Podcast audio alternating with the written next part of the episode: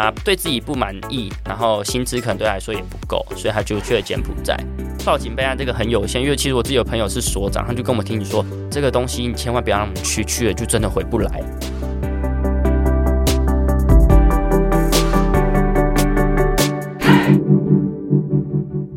Hello，我是善慈，我是什么东西？自立好窝，成就好我。这个频道由 CCSA 中华育幼机构儿童关怀协会企划录制，邀请你看见施加尔的成长路。上回我们邀请到 CCSA 东区工作站的君豪社工来和我们聊聊他眼中的自立少年，以及服务过程当中的点点滴滴。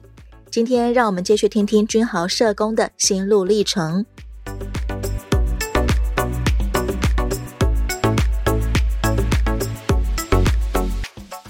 其实有很多人会说，社工是一行很短命的行业，因为可能呃出社会的时候很有热情，很有抱负，几年之后就阵亡了，那个热忱会不知不觉的被消磨殆尽。你觉得通常是什么样的事情让人不想要再做社工呢？我觉得这牵扯到很多原因，像是可能内部的行政，或是督导，或是个案的行为。像是一个人太多案，然后每个个案都很麻烦的话，其实你的心力很快就被磨损光了。分身乏术啊，对啊，一根蜡烛五头烧。对，我像我们东区最近也来了好几个个案，那也是一次涌入，然后我们其实没办法一次就把他们全部处理的，全部都可以照顾好。对，每一个人有不同的情况要去帮忙处理的。对啊，像他们来了，他们有事情，那我们就要花时间跟他们谈，可能一谈就两个小时。我早上本来预定说我要做什么工作，哎，又又没了。然后你想说好，下午我要继续做，哎，下午他们又来了，可能个案 A 还跑过来，早上下午个案 B，然后下午那一个个案 B 结束，哎，C 又过来了。一整天都不用做事，待办事项越叠越高哎。对，你的行政什么的电话都不用接，对啊。这种时候就会很自然的身心非常的疲劳，最后慢慢的耗尽。对，如果长时间这样的话，确实会慢慢耗尽。那你会因为可能你接触到的很棘手的 case，他成长的历程可能真的太黑暗了，太悲惨了，而你整个心情也就荡下去吗？不会，因为我这个人算是蛮乐观的，我可以当下同理他，甚至进入他的环境。但是只要一离开那个空间，下班之后，我很快就能够释怀了。这种特质好像真的很适合做社工哎。对，我就是我进入了快乐，但是我也能不能够马上抽离那个环境，对啊，嗯，不会有那种完全认为这啊这个真的好黑的那种状况，不会有。君豪的社工生涯感觉还可以再走十年二十年。哎。就靠这个特质了。对，如果依照我的特质的话，应该是没问题的了。但也有可能是我还没接触到更多黑暗的东西。但是我就我目前来看是没有啦。我相信你从社工系毕业之后，你还有认识很多的社工朋友。你怎么样在跟这些社工朋友互动的时候，对你自己来说，哎，你也得到一些提醒、一些学习呢？毕业之后，我们因为大家在各个领域，我们就会去分享说，哎，自己的状况是怎么样。一聊就聊很久，因为太多事情可以讲了。然后如果有相同领域的，我们就会去问说：“哎，他们的状况怎么样？”然后我们也会分享一种舒压的互通资讯。对对对对对，提醒到也还好。我觉得只要能跟他们这样聊过去，就是心情就会舒爽很多。毕业后真的做一个社工，你通常都是靠什么东西来学习啊？靠实务经验吗？主要是靠实务经验。那我觉得更多的。可能还是督导吧，就是有一个好的带领你的人的话，你的进步会非常的快速。因为很多事情我们不懂，那你一个人在里面打转，找不到答案或是没有方向的话，其实你要花很长的时间去成长。那如果真的有一个好的督导、好的组长来带领你的话，应该说你的进步幅度会很快，对吧？因为你可以花很少的时间，很快的找到方向。可以介绍一下你的好督导是怎么样带领你的吗？可以让君豪长长久久的很有力气、很有精神的服务青少年。其实东区目前还没有组长，我们只有一个组长是北区方案组长来代理我们的。那其实有点像遥控，就有点远端的感觉。虽然说有时候因为不是在旁边，所以会很不方便，因为他可能有事要忙，没办法及时回复你。但是他只要有时间有空，他就会花很长的时间陪我们去讨论。我们想跟他讲的东西，他不会说时间到了，我想下班了就结束这段谈话，对吧？所以，我们三个人通电话之后，我们可能讲到一个小时、两个小时，要哭要什么的，组长都会陪着我们。君豪会哭吗？我会耶，我我其实你的哭点是什么？其实那也不算哭，就就是眼泪快出来，但是就是打转还没出来。那一次压力很大吗？不是耶，我觉得是跟组长讨论到关于价值观的东西，因为我们那时候在讨论个案，组长有组长的看法，我有我的看法，那两个不同的价值观在碰撞的时候，我觉得说，哎，越讲越激动了。对啊，大家都是想要为青少年好，只是大家觉得对的方式、好的方式长得不一样。对，我们就看法不同，然后就越讲越激动，之后你就看组长哭，旁边哭，哎，自己那个情绪也就绷不住，就是，就是有点哽咽的啦。我们就是意见分歧，虽然我们的目标是一致的，要怎么样在过程的那个路径当中达成共识啊？应该说这里面要分个输赢，所以我们有点算是发泄情绪，那也有可能就是在分享自己的价值观。我觉得。这就是一个沟通跟倾听的过程，对吧？所以我觉得，当情绪表达出来之后，大家稍微沉淀一下，这件事情就不必再去争论什么。就是我就知道了，我知道你的想法，那他也知道我想法。我们把情绪先倾倒出来，想法就会变得更单纯一点，对，比较好再达成共识，对。其实君豪也为我们介绍了社工这份职业，绝对不是打卡上下班的那种上班族，对，是必须要用心的，要投入整颗心的。对啊，就是没有心的话，真的是很难做下去的。重点是热情吧，除了因为像外面人常常说，哎，社工很有爱心，没有爱心根本没有用，你要有热情。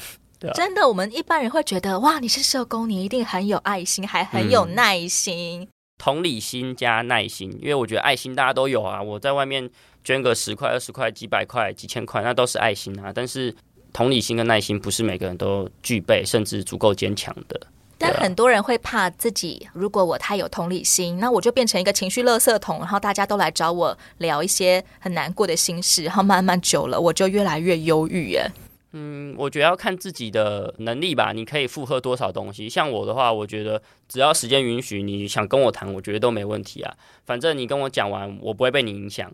对，但是我可以当你的垃圾桶，也可能是我自己就是乐观，然后天生的特质。对，你并不会真的把它压在心里，然后最后越叠越多，压力山大。对，我可以听，但是我很快就把它清掉。但是我会记住这件事情，可是它并不会影响到我的心情。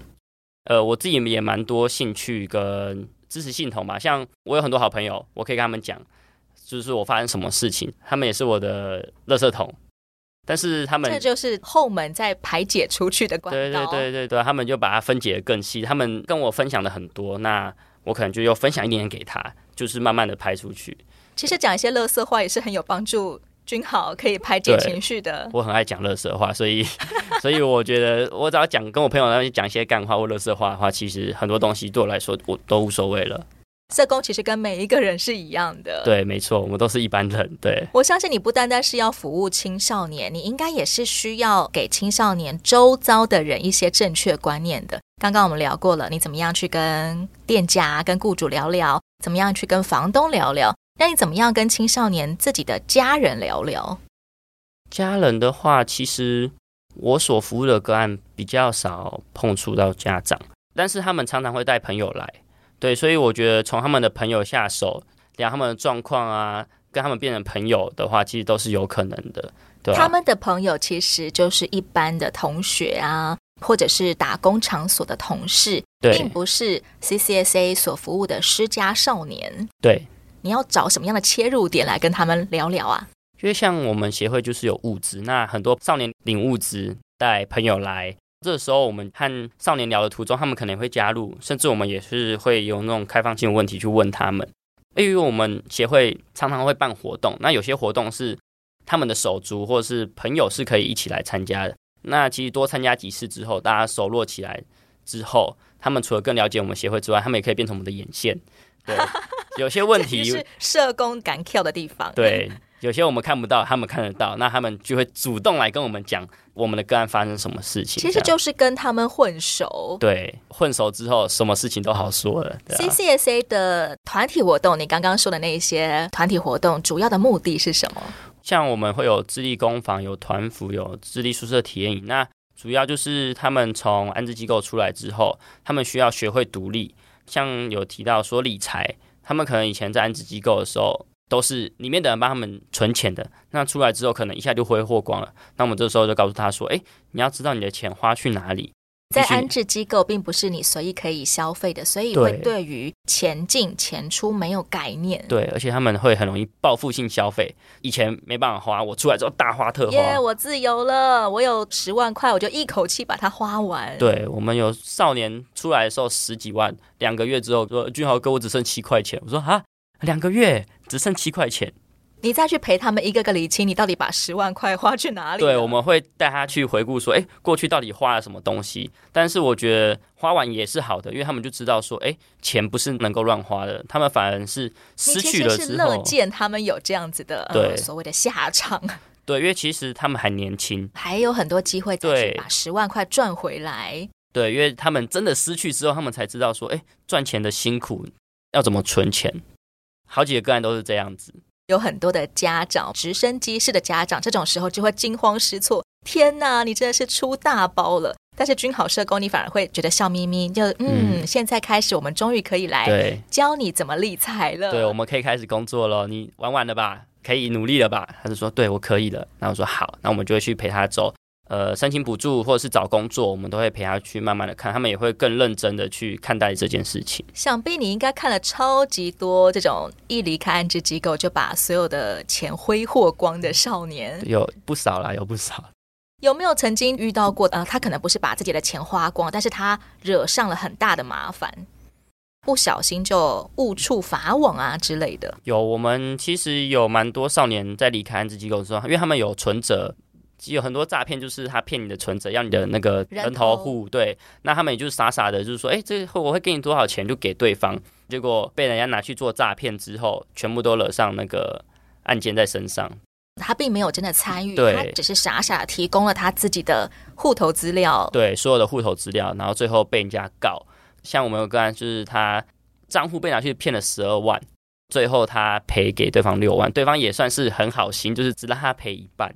对方也知道我们个案的状况，所以知道他不是故意的，对，而且也知道他的身世、他的背景，他也觉得说，哎，也他也很可怜，他也不是故意的，可以理解，知道他为什么天真的把人头给别人，嗯，对，但也不是所有人都这样，所以他们出来之后，我们都会很谨慎的提醒他们说，拜托千万不要这样做。那在你关怀照顾的期间，嗯，你会需要怎么样的不断提醒他们防诈骗知识吗？像我们协会每个月会一次面访，最近发生的事件，我们都会一个一个告诉他们。像是前面说的人头户，我们就会跟他们说：“哎，以前个案发生怎么样的事情？”像我们最近最近有人头户的盗用哦，对，我们就跟他小心防范哦，而且是真的有发生的哦，不是听别人讲，是我们真的有个案这样子。这阵子发生的就是最近很红的那个柬埔寨跟缅甸的事情，人蛇集团对，告诉你有高薪的工作来做一个诱因，然后你人到了柬埔寨之后，就几乎像人间蒸发了一样，对，就跟人质一样被软禁在那边。像我自己本身就有个案，他结案了，然后他结案过后的三个月，可能因为薪资或者是工作，他对自己不满意，然后薪资可能对他来说也不够，所以他就去了柬埔寨，然后。发讯息跟我们求救，但是竟然是发给社工，显然你真的是他生命当中很信任的重要他人。可以这么说，因为他其实发生很多事，我们都一路陪他走过去，嗯、但是都有解决。可是这个涉及到外国国外事务，所以我们真的很难帮助到他。人现在已经在柬埔寨了，没错。君豪社工要怎么办呢？你能怎么办呢？我们后来是帮他报警备案，但是报警备案这个很有限，因为其实我自己有朋友是所长，他就跟我们提醒说，这个东西你千万不要让我们去，去了就真的回不来了。嗯，对，虽然说有很多成功的，的警察救不到外国的人质啊，虽然说还是会有少数回来，但是那是要花费很多的人力、物力跟金钱的，还有国家与国家之间的外交协商谈判。是啊，没错，所以我们就会不断跟他们提醒。那既然他冷静在外面，他也跟我求救，我也是。能把我知道我该做的都做好，剩下的就是安抚他的情绪了。至少他现在还能够还活着，对，我知道他还活着，然后他也还能够回复我。只是这个让我有点心累吧，因为我没办法难过吧，对啊，因为我没办法为他做太多，我只能安抚他的情绪，剩下我都做不到，我只能看着他每天跟我说：“俊豪哥救我，我想回去。”可是我真的，哎，我只能说。无能为力啊。你能够做的最大的帮助，就是借由这个他所信任的关系，不断的安抚他，对，然后等候得救的机会。对啊，但是我也蛮感谢他的啦，他拿自己去做了一个。经验告诉我说这件事情是真的很严重的，然后我们就会更加加强去跟跟宣导这些事情。因为你们必须有真人真事为证据，再去警告下一批的青少年们，真的不要被高薪广告吸引，然后就陷入这个网罗里面了。对，虽然说有去宣导，但是后来还是有一名少年也是步上后尘。对，因为他们我觉得少年们都有个特质，他们会觉得自己是天选之人，就是我们跟他说。哎这个东西有九十趴的人这样做，下场都是怎么样？他们就有人说：“哦，没有，我是那十趴的天选之人，我跟他们不一样，我可以的。”为什么会有这种倾向啊？明明就是一个风险超大的赌局，但是我觉得我一定会赌赢的。我觉得主要是他们对于事件认知还不够，他们不了解状况，他们只看得到很多钱，也没有实际发生，就是他们没有看到真正发生在他面前。像我就是看到了我有个个案，真正的消失在台湾，然后。只能用联络的方式，用用网络。一个活生生的人，对对对，就这样被掳走了。对啊，虽然我们跟他们这样讲，但是他还是跑去，他就觉得说，哎，我不一样，我很聪明，我不会跟他们一样。但实际上去了，哎，就是一样，哎，救我！其实每一个人好像都必须要真的亲身去试了，然后你发现这条路很失败，才有办法警觉到，我不是万能的，我需要听取别人的意见，我需要有人来帮助我。对，通常我不会阻止他们去犯错，但是有些真的是犯了错，会花更多的时间跟你的生命去，呃、尤其可能会赌上你的命的。对，这种你真的一定要拉住他，对，我通常不要去试啊。对，一定会拉住他，要不然的话真的很麻烦。相较之下，两个月内花掉十万，真的不算什么。对，拜托花，只要你还在都好说。对啊，人在了都还可以再赚回来。你说社工是一个需要用心的职业，所以你怎么跟那些已经结案的个案、这些青少年保持互动呢？不可能说啊，结案了，接下来我就跟你毫无瓜葛。通常我们在结案之后会有六个月到一年的追踪期，那我们呃，我们还是会跟他们聊聊他们的近况，有些物资他们如果有需要的话，还是可以回来拿。我们的活动我们也会。我们有个群组，不管你是在案还是结案的，我们都在那个群组。我们有活动就发在里面，然后我们也会一个一个去问他们，算是我们对他们一种关心这样子。你会怎么样去验收他们真的迈向独立自主的生活的时候？诶，真的从他们的一些生活习惯显出了他们在 CCSA 有学到东西呢？没有联络我，就是代表他们过得好的一个现象，因为。通常没有消息就是好消息，对，没有消息就好，因为他们只要有问题，他们才会来找你。是，所以没有消息，你就可以放心，知道他正在过着很稳定的自立生活。对，大部分是这样，还是有少数是不好意思开口的，就是你要去询问他才会跟你讲。但是大部分就是没消息，就是好消息。有什么精神或者是什么样子的个性啊特质，是迈向自立的这些青少年一定要学会的？我觉得。他们一定要独自去完成所有事情，那重要是不怕苦吧？因为其实他们很多事情来对他们来说都很困难。以那个年纪来说，其实是不应该要让他们的这个年纪承受的，的责任。对，但他们被迫也必须要承担这些责任，要养活自己。对啊，他们勇气去踏出那个环境吧，就是他们有时候可能会待在自己的舒适圈，比我们更需要有那个勇气去踏出那个舒适圈，让他们能够成长。自立少年都很需要不怕苦。那你有收到的个案，他有公主病或是少爷病的吗？通常没有，因为他们会很明白自己的状况是怎么样子，没有资格耍我不会，你帮我。对，如果有的话，其实第一次我们会帮他，但是后面我们就会跟他说，这个你必须要自己来。那他们也都会很知道说，哎，确实他们得自己来做这些事情。通常当他们要结案的时候，你会给他们什么样勉励的话吗？或者再一次提醒你一定要把握什么样的东西？我不会提起他们太多东西，我会跟他们说：你们有问任何问题都可以回来找我，我一直都在。就算我未来可能离开这个工作，你要你只要有我的联络方式，我都会陪着你。你会永远做他们的朋友，我觉得这就是一个很了不起的保证，哎，对啊，如果他们愿意的话，对啊，因为很多个案有可能消失。如果他们愿意回来找我，我一定都会在。你永远都在，好像回头是岸。君豪社工永远都在这里招手，对，这个温暖的港湾。那什么样的事情来跟你求助？其实你知道不应该帮他。像是钱的话，借钱的，对，借钱其实是基本上是不太可能的。但是我会提供他们很多的管道，县政府哪边有什么社救科，哪边可以去询问，那我都会赶快找资料给他们。那如果他们不会处理的话，我可以带他们去处理。不管他们是不是有个案，我都会带他们去。至今你在 CCSA 一年多的时间，这份工作有没有发生什么印象深刻的事？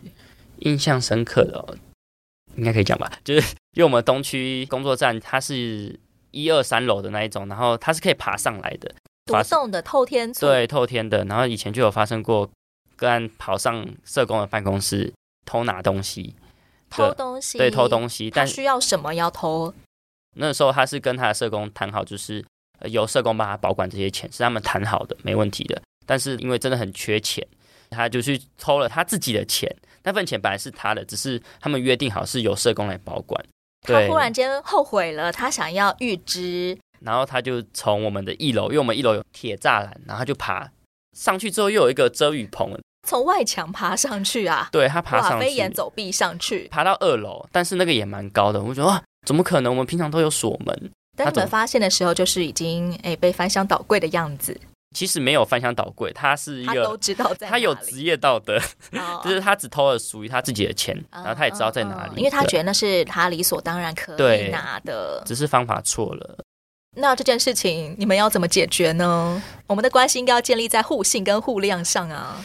其实那个个案本身也是吊儿郎当的，他最后回来的时候也是说：“哦，我也只是拿我自己的钱而已啊，没什么啊。”对啊，他就是有歉意，但是也没有要改变的意思。这件事最有趣的是，我们发现他爬的时候，我也跟着去爬，就是因为我们会去，我们有监视器，我们有看到这个行为。哦、事后你想说你也来踹踹看，这个这么容易爬上去吗？对，我就试试看看，然后我就现场爬，哎，真的真的很好爬，很快就上去了。哇，君好社工小时候练爬树练出来的功夫。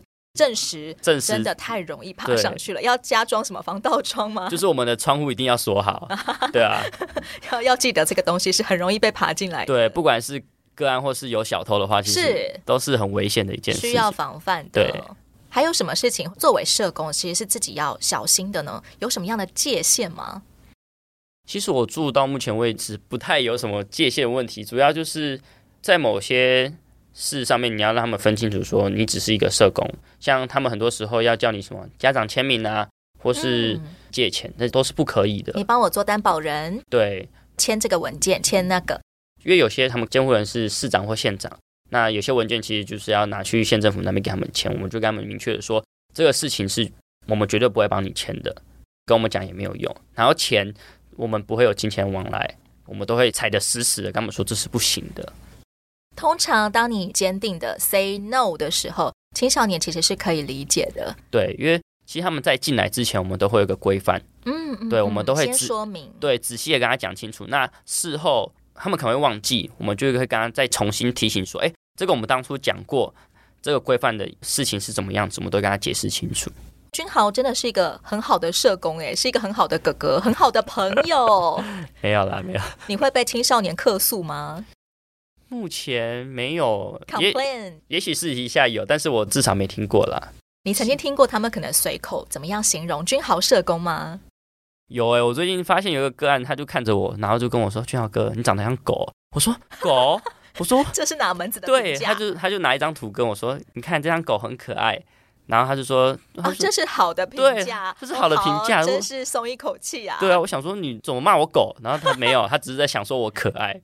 其实这对青少年来说已经是很好的评价了。对，他可能讲不出什么漂亮的话，嗯，对他来说，君豪社工像狗一样，就是代表很温暖、很可爱，然后让我很想亲近。他那时候，对他那时候，来帮他翻译一下。对对，其实他自己事后有解释，因为他可能看到我很惊讶的样子，他想说没有啦，没有啦，我只是说你很温暖，然后跟狗狗一样长得很可爱。我说哦，好好好。我觉得这就是为什么青少年会让很多人觉得很难理解的一个族群，嗯、因为他们的用语、他们的思想刚刚好，好像在一个青黄不接的一个状态里面，不像小孩子这么好搞，又不像成人这么样的稳定。对，所以很多人其实是觉得青少年很烦，或者是很怪的、嗯、这样子的大人们好了，你会给他们什么样子的建议呢？我觉得耐心吧，就是虽然说不是每个人都有耐心，我觉得试着让自己去培养，遇到事情不要太急着去生气，不要太快反应，先停下来观察一下，他不是在骂我狗。对，你可以先听他解释，情绪先不要出来，先听他怎么说。有时候大人情绪太快，就理所当然的跑出来，嗯、然后不给青少年一些沟通厘清的机会。我觉得他们欠缺这样子的一个机会。老实说，那种很冲动的情绪反应也很像青少年啊。对，我们人类之所以是人，是因为我们可以控制我们的情绪。是，既然能够控制，代表说我们可以去努力。作为成人，我们应该要对自己的情绪有一种 hold 住的力量。对，只要你愿意的话，你真的可以做得到的。对，没错。节目最后要来问问君好社工，你对于社会大众的期望？你希望社会大众怎么样对待像你这样子的服务青少年的社工呢？首先，不要把我们认为是自工，因为这个专业其实是差蛮多的。对，我觉得对于一个族群或是一个工作有一个正确的认识是很重要的。对一个专业的尊重，就是什么样的举动让君豪你知道这个普通人他真的是对你的专业投以尊重的？首先，他只要不要叫我志工，我就知道他大概知道社工是怎么样一个存在。有人会叫你志工，很多很多，他们就说啊，你做志工的哦。然后我说，我说我不是，我是社工。然后通常我们就会跟他说，哎，我们需要矫正视听一下，原来很多人以为社工等于志工，其实不等于哦，对，不等于。对啊，我们我会花。一点点时间去跟他们解释，说我不是志工，我是社工这件事。可以短短介绍一下所谓的社工怎么样不同于志工吗？最大的差别就是我没有领钱，而且我们是需要修过社工的学分毕业的。相较于自工的话，你只要去报名，资格稍微挑选一下的话，其实是差别非常大的，对啊，所以你把我们比在一起，是会让我们不开心的啊，因为就是不一样的事情。三条线、三十条线都出来了。但是就像我说的，社工有同理心，我可以同理他们，因为他们不认识。那我只要有机会，我都会带他们重新认识，说什么叫社工，什么叫自工。那你希望社会大众怎么样对待被你服务的这一群失家的青少年呢？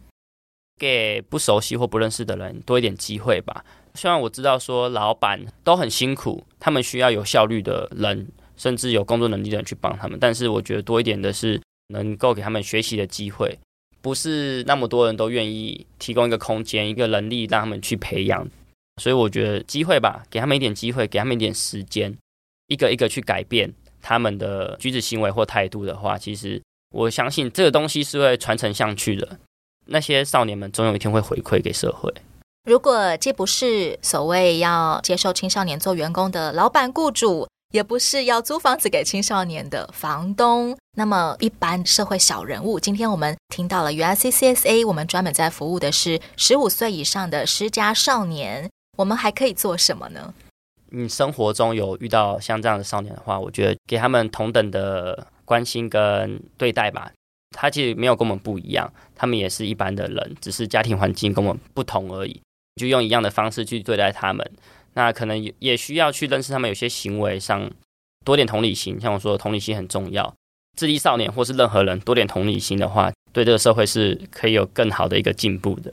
就算我的家里没有青少年，我的职场上没有青少年，我可以先改变我自己的想法观念。当我看见青少年的时候，我可以调整一下我心里面蹦出来的那个念头、对那个评价、那个标签。没错。当然，如果你想要很实际的来帮助这一群失家少年，当你已经听见了许多孩子他们有一些很难讲清楚的状况，以至于他不得不在十五岁的年纪就要离开家，自食其力，独立自主，他需要很多人的帮助，在物质上的帮助，在金钱上的帮助，当然也需要在心理上面的支持，在团体活动的那种同侪的荣誉感上面的支持。我相信每一个朋友，你都可以找到扶助失家少年的方式。最实际的，你可以捐物资，就像刚刚君豪社工说的，要给少年们分配物资。他真的在生活上有需要，你也可以捐助金钱来赞助他们的学费、生活费、租房子、各式各样的开销。如果你是大团体，你是企业公司的，你也可以捐助合作方案。我们可以一起来商讨怎么样来帮助失家少年。邀请亲爱的朋友上到 CCSA 中华育幼机构儿童关怀协会的网站，你会找到各种与我们联系的方式。我是善慈，欢迎订阅追踪。窝是什么东西？自立好窝，成就好我。今天谢谢君豪，好，谢谢大家，我们下回再见喽，拜拜，拜拜。